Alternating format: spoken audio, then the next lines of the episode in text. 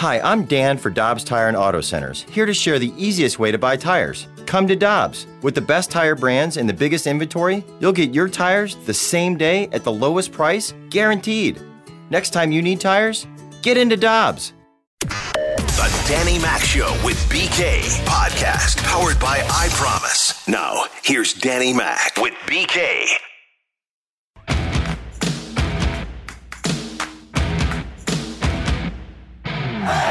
Friday edition of the show. The Cubs are in town. We're going to have close to forty thousand people, patrons, fans, in downtown Saint Louis. I can't wait. We got a, a playoff game tonight with the Blues. You can listen to the game uh, right here on one oh one E S P N. Pregame at seven thirty. It's a normal start time. How about this, Dan? A what more could you ask start for? Time. And thank God it's on a Friday night. Wait.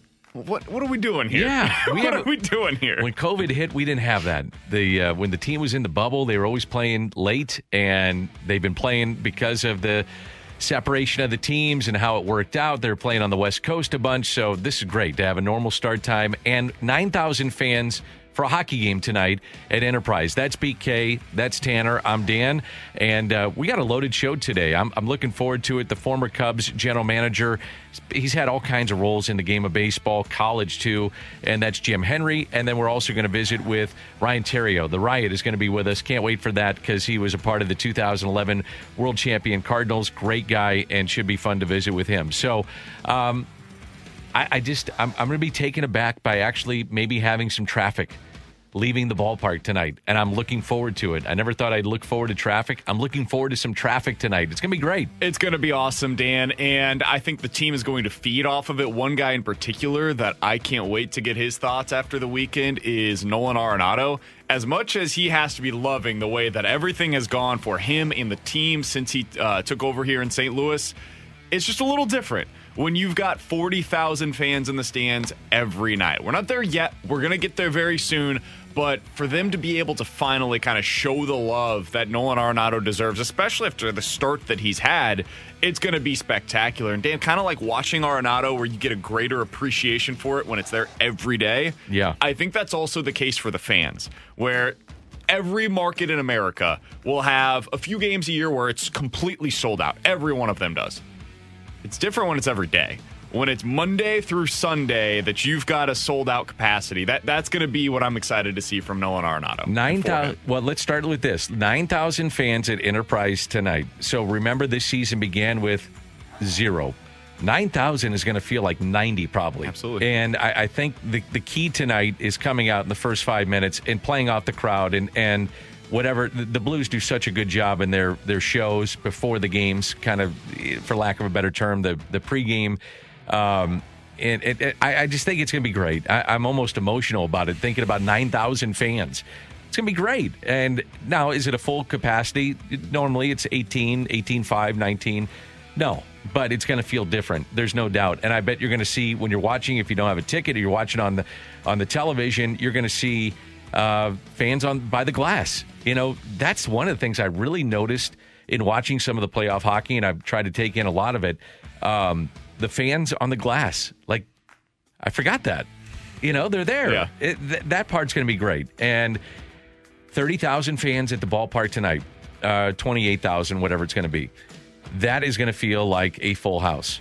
I really believe that, B K. I, I could be wrong, but I, I think you're going to hear... And some of these fans will be Cub fans, and you're going to hear them going back and forth with the Cardinal fans.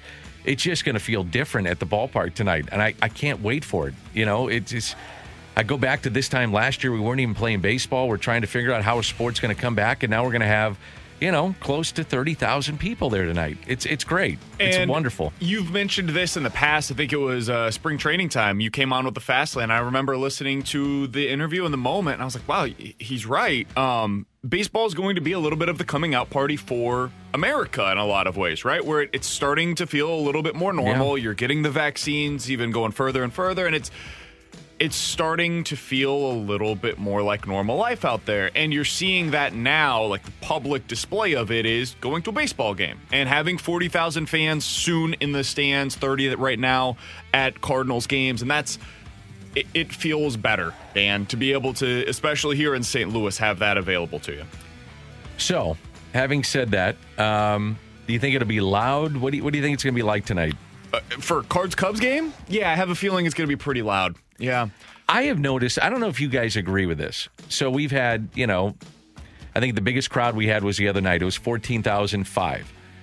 Um, those fourteen thousand are making noise more so than I ever remember at the a Cardinals. The Woos are finally getting drowned out a little bit, which they has been are. Great. Uh, Come on.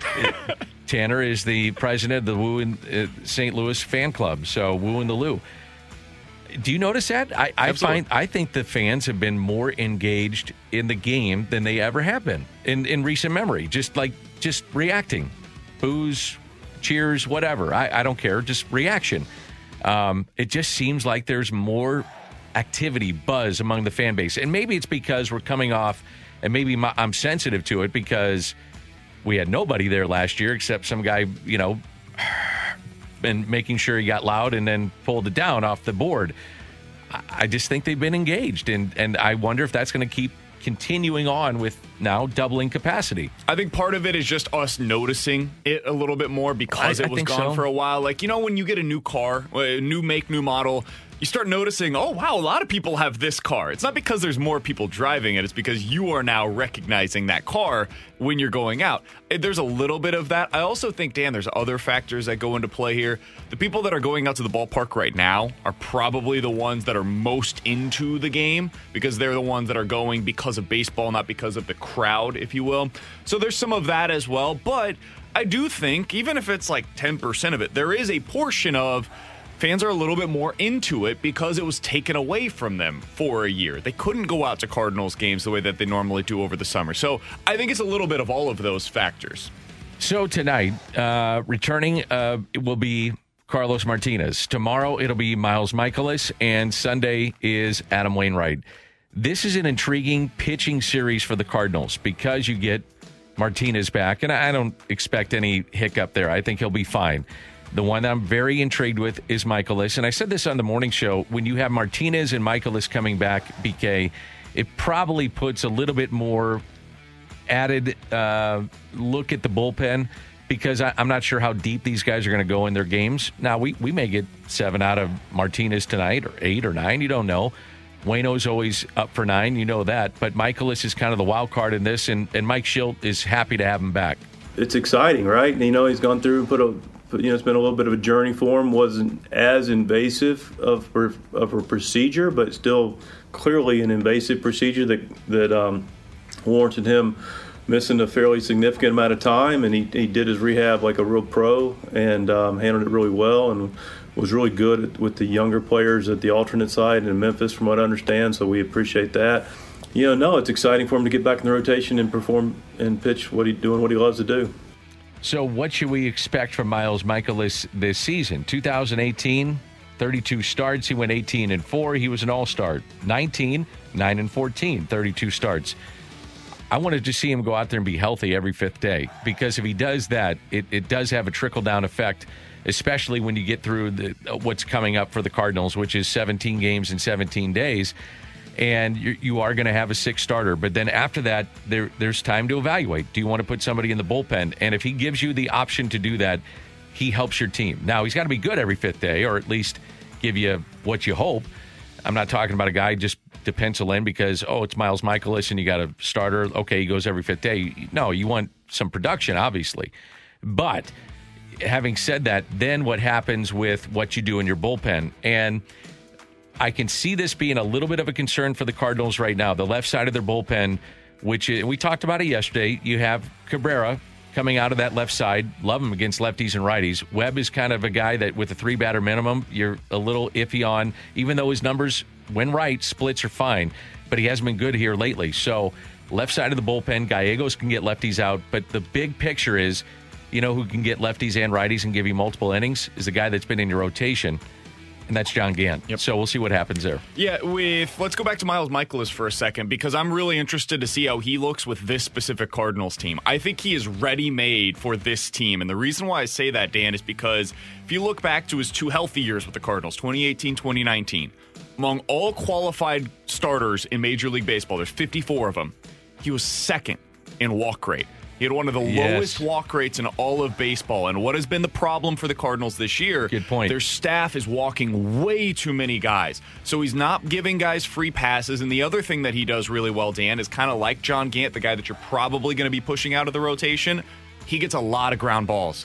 And with this defensive infield right now, especially with Edmundo Sosa out there, who's been great so far at shortstop, I think he is ready-made for exactly what this Cardinals team needs.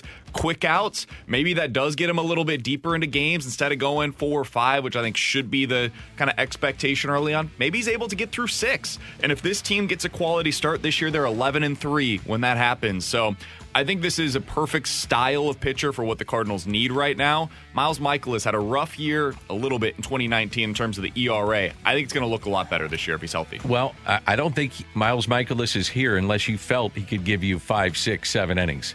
That's the way I look at it, because if if he was only going to come up here and give you three or four, I'd say, well, then take another start down the minor leagues. We need to have a competitive start here at the major league level. So I, I'm counting on at least five.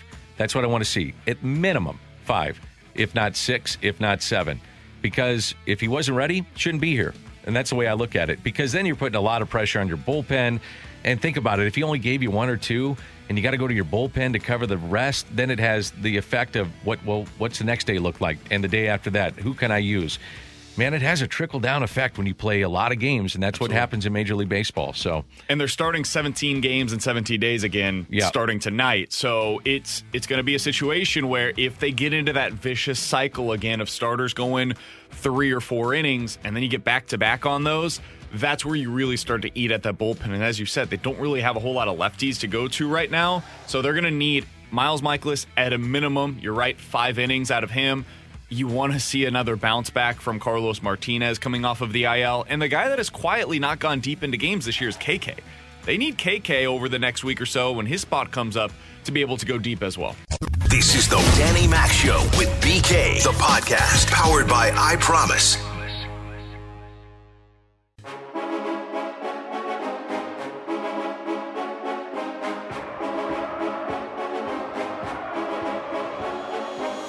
Really looking forward to this visit with Jim Hendry. Did a great job in Chicago, the former G M in Chicago. He's been a scout. He's worked at Creighton University as a coach and knows all about talent. And uh, with uh, B K, Brandon Kiley, I'm Dan McLaughlin. And let's say uh, good morning to Jim Hendry. Hey, Jim, how you doing? I'm doing great, guys. Thanks for having me. You got it. Uh, where do we find you these days? Well, uh, usually uh, this time of year after you know spring training, I'm I'm involved with the draft, so I do a lot of the best I can to help Damon Oppenheimer all over the country. So today I happen to be in the Northeast with our area scout, Matt Hyde, and uh, it was a great time to catch you guys. Got about a half an hour before batting practice, and and uh, so I really like that still. It's a it's a little bit of a grind at my age on the different planes every day, but for a couple of months, I, I really still do love it. Jim, we, we booked you for forty-five minutes. I, I got to well, tell you. You know, we can do that. I, I can miss B P. It's not really the game. So, you know. I'm really curious from your perspective, because I mentioned that you are tremendous at, at evaluating talent, and you really are. You're, you've done a great job over the years with this, whether it was signing free agents or drafting and developing guys. So how did covid nineteen affect uh, the talent out there with guys that weren't ab- able to play? And, and in many ways, you guys weren't able to see them.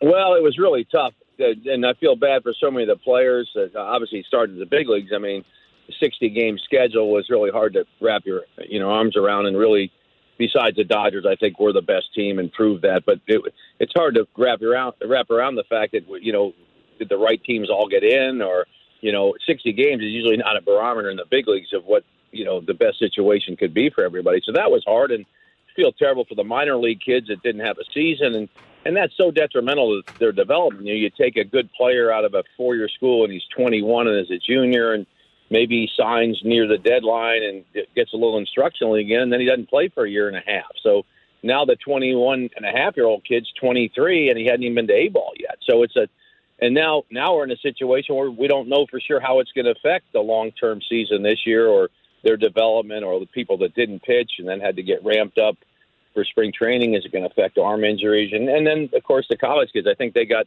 – last year we were scouting guys for about fifteen games, and, and their season went down the drain. And then It's now a burden on all the college campuses. If they gave everybody an extra year, or the N C double A did for COVID, and and now you have a bunch of schools playing twenty-three-year-old kids, and that first-year eighteen-year-old kid that's a you know good prospect or decent prospect, he's got to now sit and wait his turn and not play as much because that coach has to win, and, and part of that rightfully so. You know, uh, so it, it's really, uh, you know, I, I think it's very negative in a lot of ways what happened to the game, and. And hopefully by, you know, this end of this year or certainly one, one more season, uh, we get things back on track. But a lot of people are affected negatively.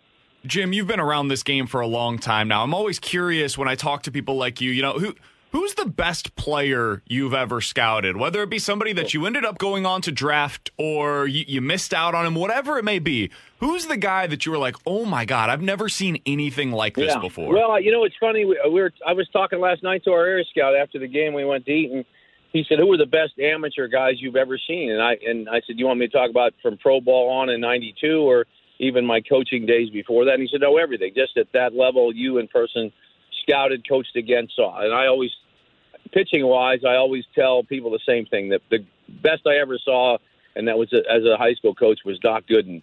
And I saw Doc pitch a couple times at Tampa Hillsborough, and it was something to behold. He ended up going fifth in the draft, and I'm sure a couple years later he would have gone one one with somebody took a mulligan. I think he ended up winning like nineteen games at nineteen or twenty years old for the Mets. He was unbelievable. Uh, pitching-wise, the next best two were, at the time were probably Kerry Wood and Josh Beckett, you know, coming out of the draft. They were, you know, just, just phenomenal. And and on the on the hitting side, it, It's it's a short list of, of, you know, when you separate the great ones, it was Griffey, it was Gary Sheffield, and it was probably A-Rod, you know, at Westminster High School in Florida. That doesn't mean there weren't a lot of, um, you know, I'm probably being remiss here and not mention people that are in the Hall of Fame, but just in person on the days I saw them, that was the core that I would always go off of, you know, from a scouting perspective. You know, one of the guys, and I'm I'm not saying that he's in that realm of Dwight Gooden and, and some of the others you've seen, but you saw him up close, and I saw him up close doing the Cardinal games. Um, and I people ask me all the time about the best I've seen. I've been doing it for almost twenty-five years, mm-hmm. Jim. And Alan Bennis, when he was healthy, yeah. was mm-hmm. so good. I mean, this mm-hmm. guy, and if, if he didn't have the shoulder issues, we'd be talking about him wearing a red jacket here in Saint Louis. He was that good, and you saw him up close, college and oh, in yeah. pro. Yeah, I was so lucky. I, I recruited Alan at Lake Forest High School, and, and he wasn't throwing that hard then. And uh, back then, kids weren't committing, you know, in the ninth and tenth grade. That's right. Uh, Alan didn't commit till the fall of his senior year. And even the summer between his junior and senior year, uh, You know, you know, he had the pedigree name from Andy, but it wasn't like high-end stuff yet. And our, my best friend who's deceased now in scouting, Stan Zielinski, told me, just take him, Jim. He's going to throw really hard someday. And a year and a half later, Alan's throwing ninety-four, ninety-five in the College World Series as a freshman. And he had all the intangibles. I mean, he he, he actually won me over watching him play a high school football game. He was just, uh, just relentless and dominant and uh, – you know, he's the guy that you love. It was like, you know, be a real tough guy and you know what, three hours a day, and then be this guy nice in the world the other twenty-one, and that's how he was. And uh, love Alan Bennis. It's unfortunate. You're right. People don't talk about him, and not to be disparaging of his brother who had a great career, but I, I think Alan was headed for the big time if he hadn't gotten hurt. No doubt. Uh, Jim Hendry is our guest, and he's been kind enough to come on, and he's scouting. He's all over the place in the country and has been doing this for so many years. I'm curious, Jim, with, with analytics now, and it is such a, a big part of the game, as we all know, and the, the three true outcomes, walk, strikeout, homer. So mm-hmm. when, when you're evaluating, um, are kids now at the lower levels? I'm I'm talking about high school kids, mm-hmm. even below that. They are they said are they being told and said to them, hey, you need to you need to elevate the ball when you're a hitter. You you gotta mm-hmm. you gotta do this. You gotta have spin rate on this. I mean, and, and mm-hmm. then when you're evaluating, obviously you're going to have, the, have those metrics available to you, but I just wonder if we're going down a bad path here where kids aren't learning to put the ball in play. Hitting a line drive is okay. Mm-hmm. You know what I mean? I mean, mm-hmm. some of those things yeah. are being done right now, and it's I, I just don't know if that's a good thing for the game. Yeah, and and, I, and I'm, I'm an old school guy. Everyone knows that, and, and we all have to learn to, to the nuances of the game and adjust to it. And if you don't, you're you know you're not going to be in the game long. So I certainly think that the analytics have value and, and, and certain areas stronger than others. I think when we get to the amateur level, I think you're you're dead right. You, you see a lot of these guys now going to their own hitting coaches, and they're all preaching the ultimate launch angle. And launch angle is not really a new term to people that have been in the game all their lives. It, it just taken on a new situation, and it's become the, the buzzword. But, you know, there are a lot of people that will tell you that you can't start out below the baseball and be a good hitter. And uh, not to get too technical, but yeah, I think it's being taught at a young age, and I think these uh, extra, you know, the, the, the guru pitching or hitting coaches that, that parents at twelve, thirteen, fifteen send their kids to uh, might not be the most qualified to get somebody ready for Division I baseball or professional baseball. So I think I think we are in a, in a, in a dangerous spot, and obviously the commissioner's office is addressing it, because I say the same thing that you just said at the park all the time. Our game's becoming walk, strikeouts, and home runs. And now it, I think it'll go in cycles. If the ball, you know, the ball obviously has been changed to a degree, and I don't think we're going to see as many home runs. But at the same time, you know, pitching is so much more velocity now, and it's harder to hit to begin with. And, and uh, uh, you know, that that's just the nature of the game. I just hope over time that the health of pitchers doesn't go in t- such a negative way, because people are throwing so hard at a young age. But it, it is different. It is different scouting people. But the one thing about amateur baseball, and I'm not being disparaging to other teams that maybe do it uh, more analytically than others, and, and we have a, a, a Damon Oppenheimer, a great scouting director, and we have a wonderful guy, uh, Scott Bendicke, that helps us from an analytical lens also. But you still, for me, in the amateur world, it, it's still more about scouting and projecting of skills. And, you know, I always tell our young guys, you know, we're not looking for the Midwest League All-Stars. We're looking for major league players. So don't get hung up in if a guy's hitting, you know, four fifty here, or, you know, his he's hitting home runs up in the trees with a better launch angle than the guy down the street. Uh, you know, you still have to have people project that talent of what it's like to, to play that level in the big leagues. Hey, Jim, you took over as the Cubs general manager in two thousand three, and that was a very interesting time for the Cardinals as well, as they were getting ready to go on that run from oh four to oh six. What was mm-hmm. it like as the general manager in Chicago at that time, when you had such a behemoth to the south with Pujols mm-hmm. and Edmonds and Roland right in the middle of that order? What was it like building a team that had to compete with that right inside yeah. of the division every year? Well, well, obviously it was a, the, the biggest challenge. I mean, this the storied franchise that the Cardinals have had for years, and and obviously Walt Jockey and I were friends at the time, and that also turned into a good relationship with with Mo. Uh, and I, at the end of oh two, when Andy McPhail, uh, you know, gave me the job, that was you know what you aspired to be like, you know, and. And the, and the level of talent. And we won the division, you know, in oh three. That that was the Bartman year. And so we felt like for a while there, you know, we were going to be able to go toe-to-toe. And we had our a couple years better than the Cardinals. Of, of course, we didn't turn it into a ring like like they did. And in oh four, we actually had a better team than in oh three. And we just didn't, you know, we Wooden Pryor got hurt. And we just couldn't finish it off at the end and get in.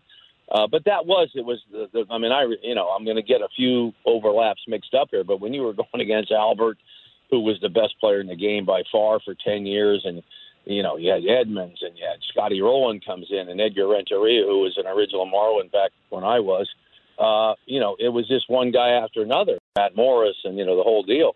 Uh, yeah, there was no weaknesses on, on the Cardinals, and Tony obviously was a great manager. And, and to, to the next seven or eight years, um, yeah, the Cardinals, of course, got the better of us uh, it, it, by winning rings, and we didn't. But the Dusty Baker La Russa era, and awesome, Pinello La Russa era, so much that was fun, pretty good. And, and we, you know, we, we won the division three times, and we just couldn't finish it off like like the, the Redbirds did. But there was always, I, I tell people all the time, now that you've been a Yankee for ten years and the Boston Yankee thing, the Cardinals Cubs rivalry in my day was just great.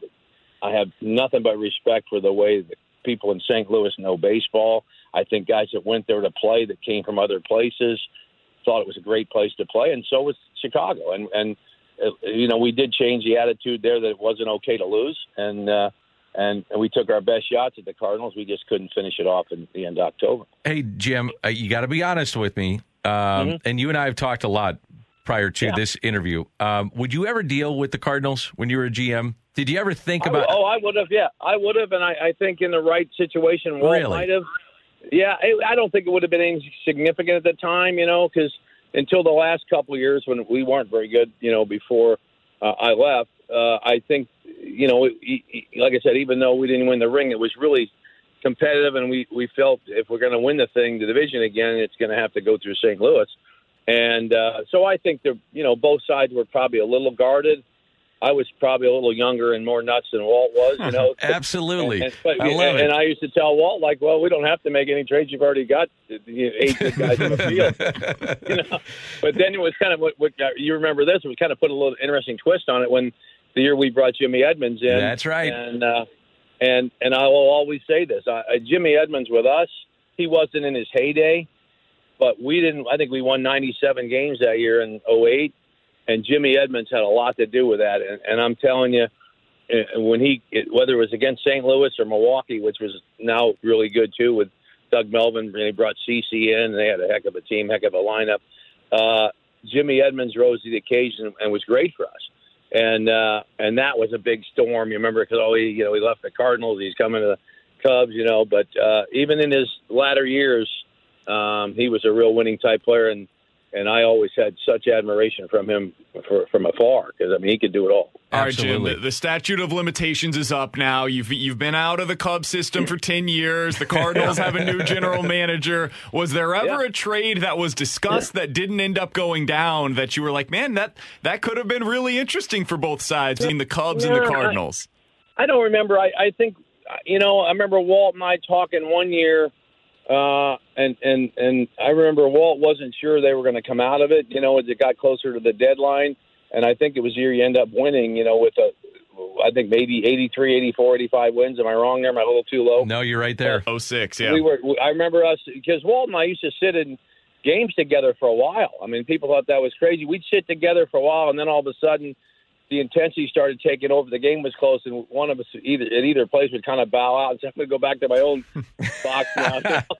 You know, and then most of the time we'd go have a drink or something to eat, you know, post-game. And I, I we were really good friends, and, and I, I'm sure at, at first people didn't get that. I think the only time I blew him off after the game was when Edgar hit that walk-off home run against us one night. When big, yeah, when we blew the big – that that was one of my first or second years of – Of course, he offered. I said, "Really, Walt? You think I'm going out right now?" But no, I don't. There was nothing significant. But I think if there was another week or so that went by and the Cardinals didn't think they were going to get back, I think I talked to him about a, a pen guy or two at the time, just kind of augment what we had, you know. But um, obviously, the Cardinals righted the ship, ended up having a great finish. Hey, Jim, this was great. Thanks for doing this. Good luck to you. You're you're awesome at what you do. I love reading about what you're interested in, because I know you have such a keen eye for talent. So thanks for coming on well, and doing thank this. You, thank you so much. I, I do miss coming to Saint Louis a lot. I have a great friend, a college teammate, Tim Size, and I miss coming down to see him and playing at Old Warson Country Club every now and then, too. So, but I, my ultimate respect to the Cardinals and the people of Saint Louis. Thank you, Jim. Appreciate you. That's Jim.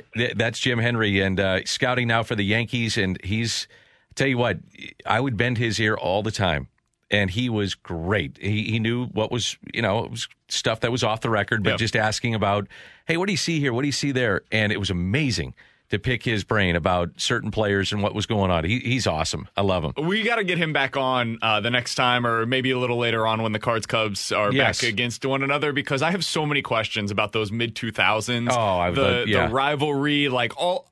I, we could talk to him for days, and we would still have stories to get into. He's he's tremendous. Uh, coming up, we're going to visit with Ryan Theriot, a champion of the two thousand eleven club. Looking forward to that, and that's next.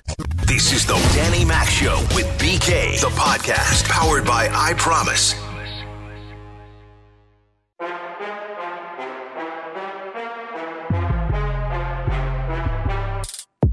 All right, I was fired up about this. Tanner said we got Ryan Theriot on the show. I said, that's a rating spike. No doubt about it. This guy's the best. Uh, he's awesome. He was great in two thousand eleven with the Saint Louis Cardinals.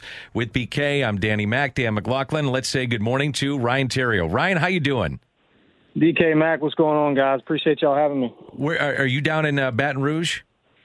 Trying to stay dry. We've had just an unbelievable amount of rain in the last week down here. Some flooding going on. So, yeah, man, I'm in Baton Rouge. I'm actually on a field. Believe it or not, we're going to try to play baseball tomorrow. Hopefully we can get this field ready. How are your Tigers doing this year?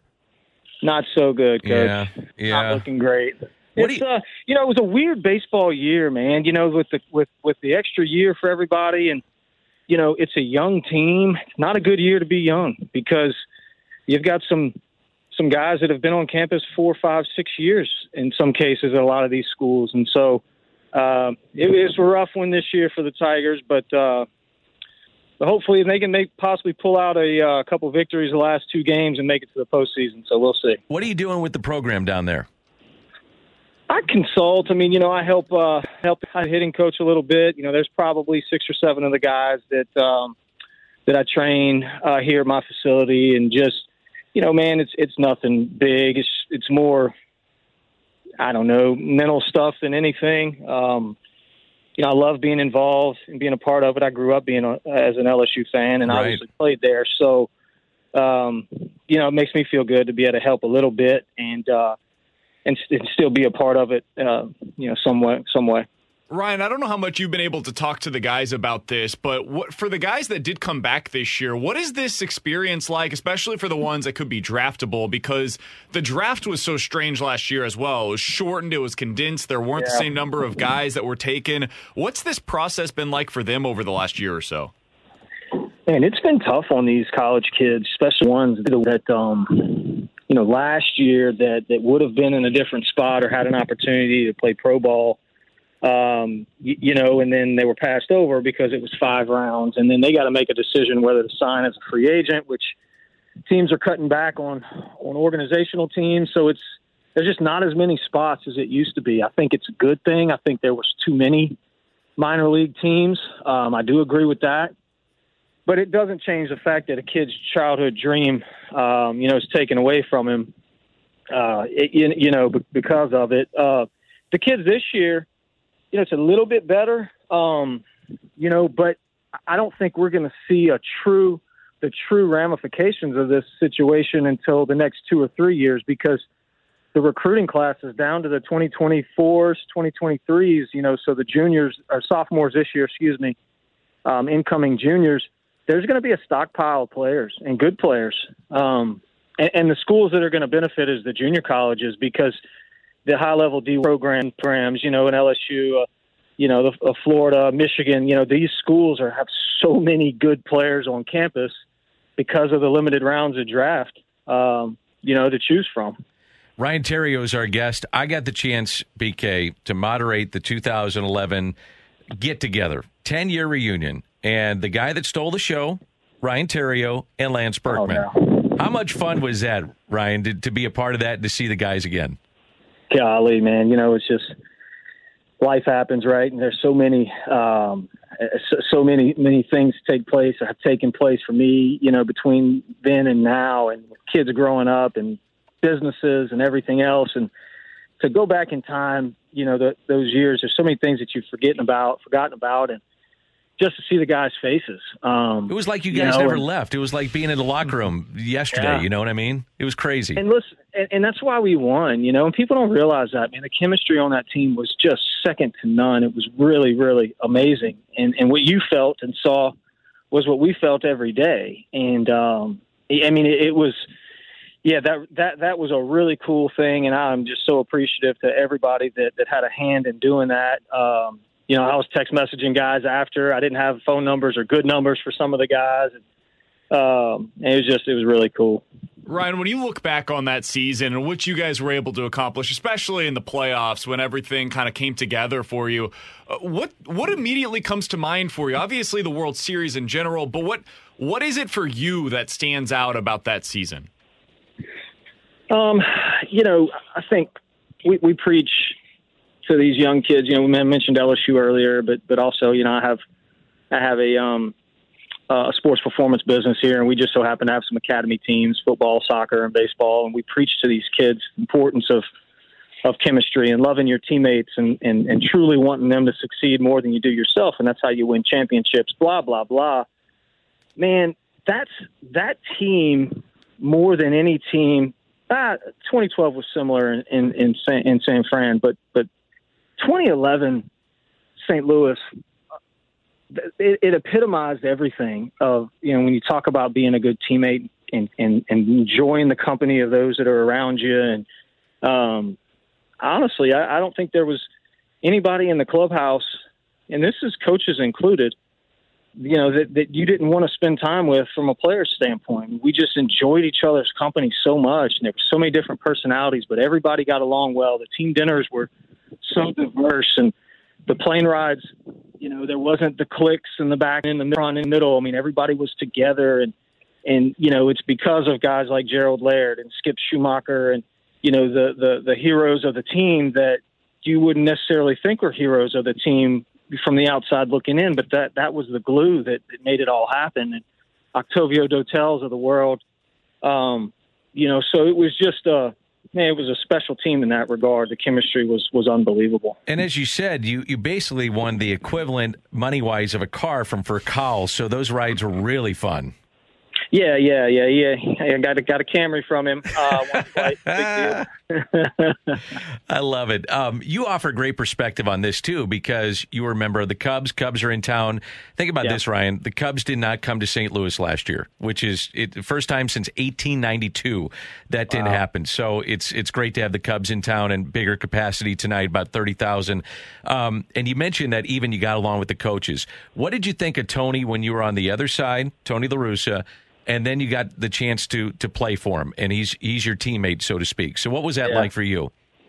You know, when, when it's on the other side, you always wonder, what, what, what is it that they're doing? You know, what why are they different? Why do they keep winning games? Obviously, they have good players, but, you know, in, in Chicago, oh seven oh eight, um, I mean, we had best offense in baseball, best pitching staff in baseball, and, you know, it, but but we, we couldn't quite get over the hump, you know. And so you look you look over at Saint Louis, and you just – I don't want to say there's envy there. It wasn't necessarily envy. It was more intrigue, I guess, because, you know, you just you, you want to know what the secret sauce is, man. And then when I got to Saint Louis, um, I figured it out. First day of spring training, uh, you know, it was it was an expectation rather than a hope. You know, it was a um, not not if we're going to be in the postseason and, and have a shot at winning the World Series. It, it was it was we are going to to do that. And he was just so freaking prepared, man. He was um, he brought a brought a confidence to the team in a situations in situations where it gets tough and the season gets long. And Tony Tony just provided a calm, whether it was uh, you know made up or not. You know, a lot of times I felt like he was just pulling stuff out of the air, but he made you believe, you know, that you, that you were the best and you could succeed. And um, And just a special man. I mean, it, it, it's a great manager. You know, I'd say it all the time. He, he's he's possibly the best baseball mind all time. I mean, he's definitely the most prepared manager I've ever, ever played for, for sure. Ryan, we've talked to a few guys, whether it be with the Brewers or uh, the Rangers as well, about what we saw from David Freese that postseason and how it just mm-hmm. it came almost out of nowhere. And he was a good player for the Cardinals beforehand, but he went to another level in that postseason. What was it like to be in that clubhouse and to see what David Freese was doing, where he was just he caught fire and he couldn't be stopped in that postseason?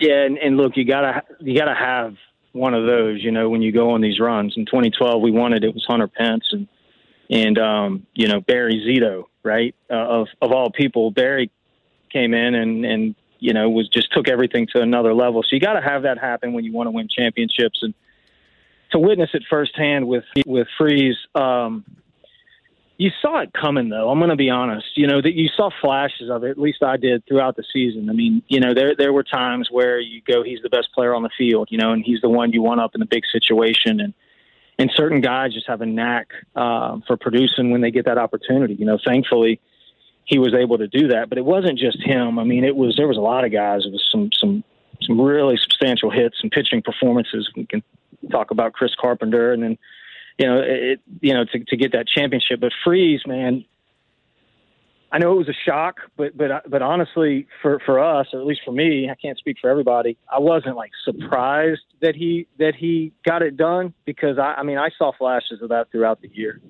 Interesting. Re- that's really interesting. Um, by the way, are you coming back to Saint Louis? Or, I know they're. You know, pre-COVID, they were they were saying, okay, we're going to have this big blowout for the two thousand eleven team. Then COVID hit, and we're trying to get it all back together. Do you have any insight on that? Are you guys coming back and doing a night at the ballpark? Yeah, I know. I know it's it's happening. Um, I'm trying to do my best. You better get you know, back got, here. I, I'm trying, man. I've I've got three kids. Uh, you know, my son obviously with baseball and football, and then my girls do the competitive soccer stuff. So um, their schedules are pretty pretty jammed up. But I'm going to do my best to get up to Saint Louis for that, and it's a special moment, obviously, for all of us involved. And then, you know, I know the fans would, would enjoy seeing everybody. So, um, yeah, no, absolutely. Awesome. Hey, Ryan, thanks for doing this. Congratulations on everything you're doing post-baseball. And uh, you're always going to have that label, man. World Series winner multiple times. It's pretty good. Uh, that's right. That's right. No, I appreciate you guys having me. It's always a blast. Thank you. You, you got it. That's Ryan Theriot, the uh, champion of the two thousand eleven World Series Cardinals, and then did it again in twelve. That one sticks out for me. That twelve team.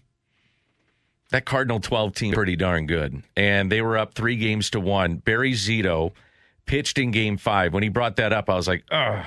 He pitched in Game Five, and I'm thinking, "Okay, they're they're going to the World Series again. They're gonna they're gonna go."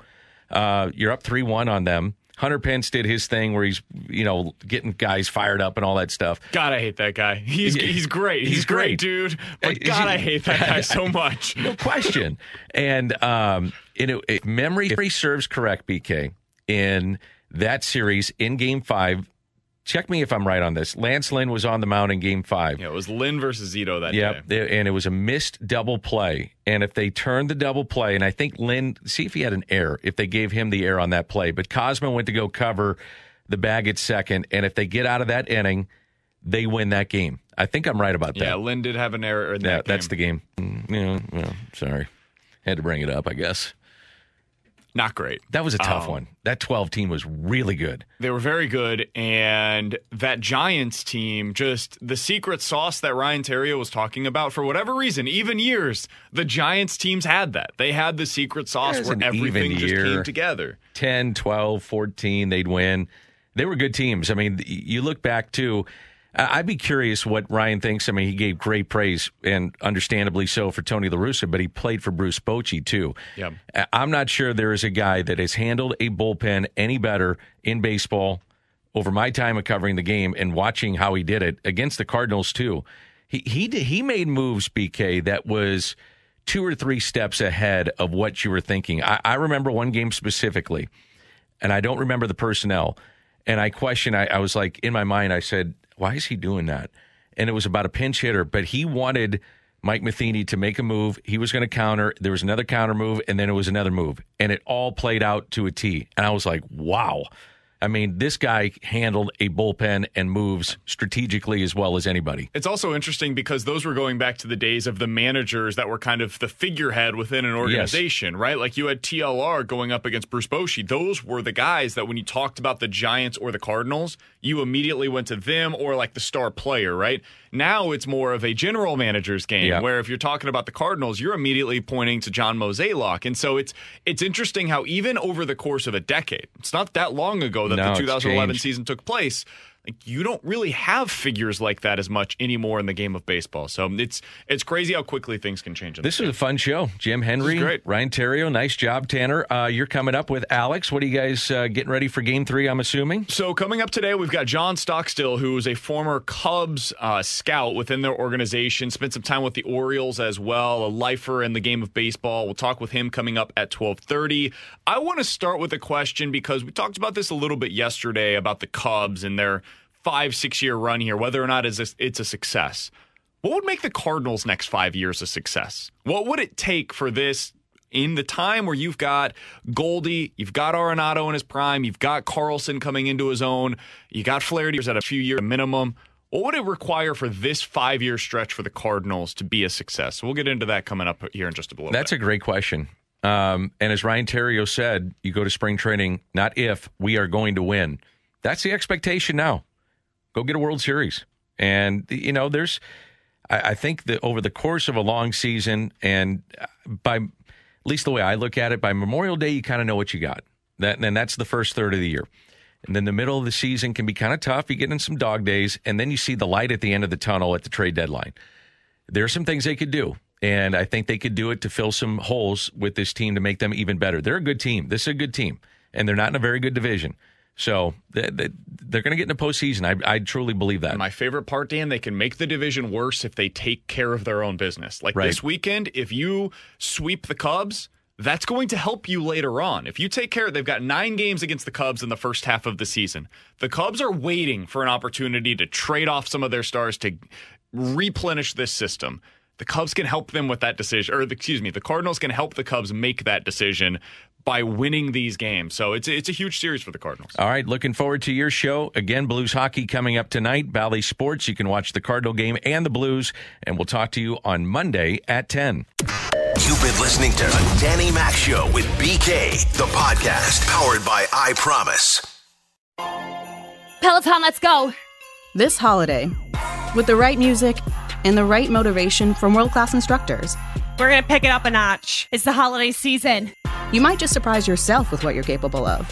Work out to thousands of live and on-demand classes, from running to cycling to yoga. Try Peloton risk-free with a thirty-day home trial.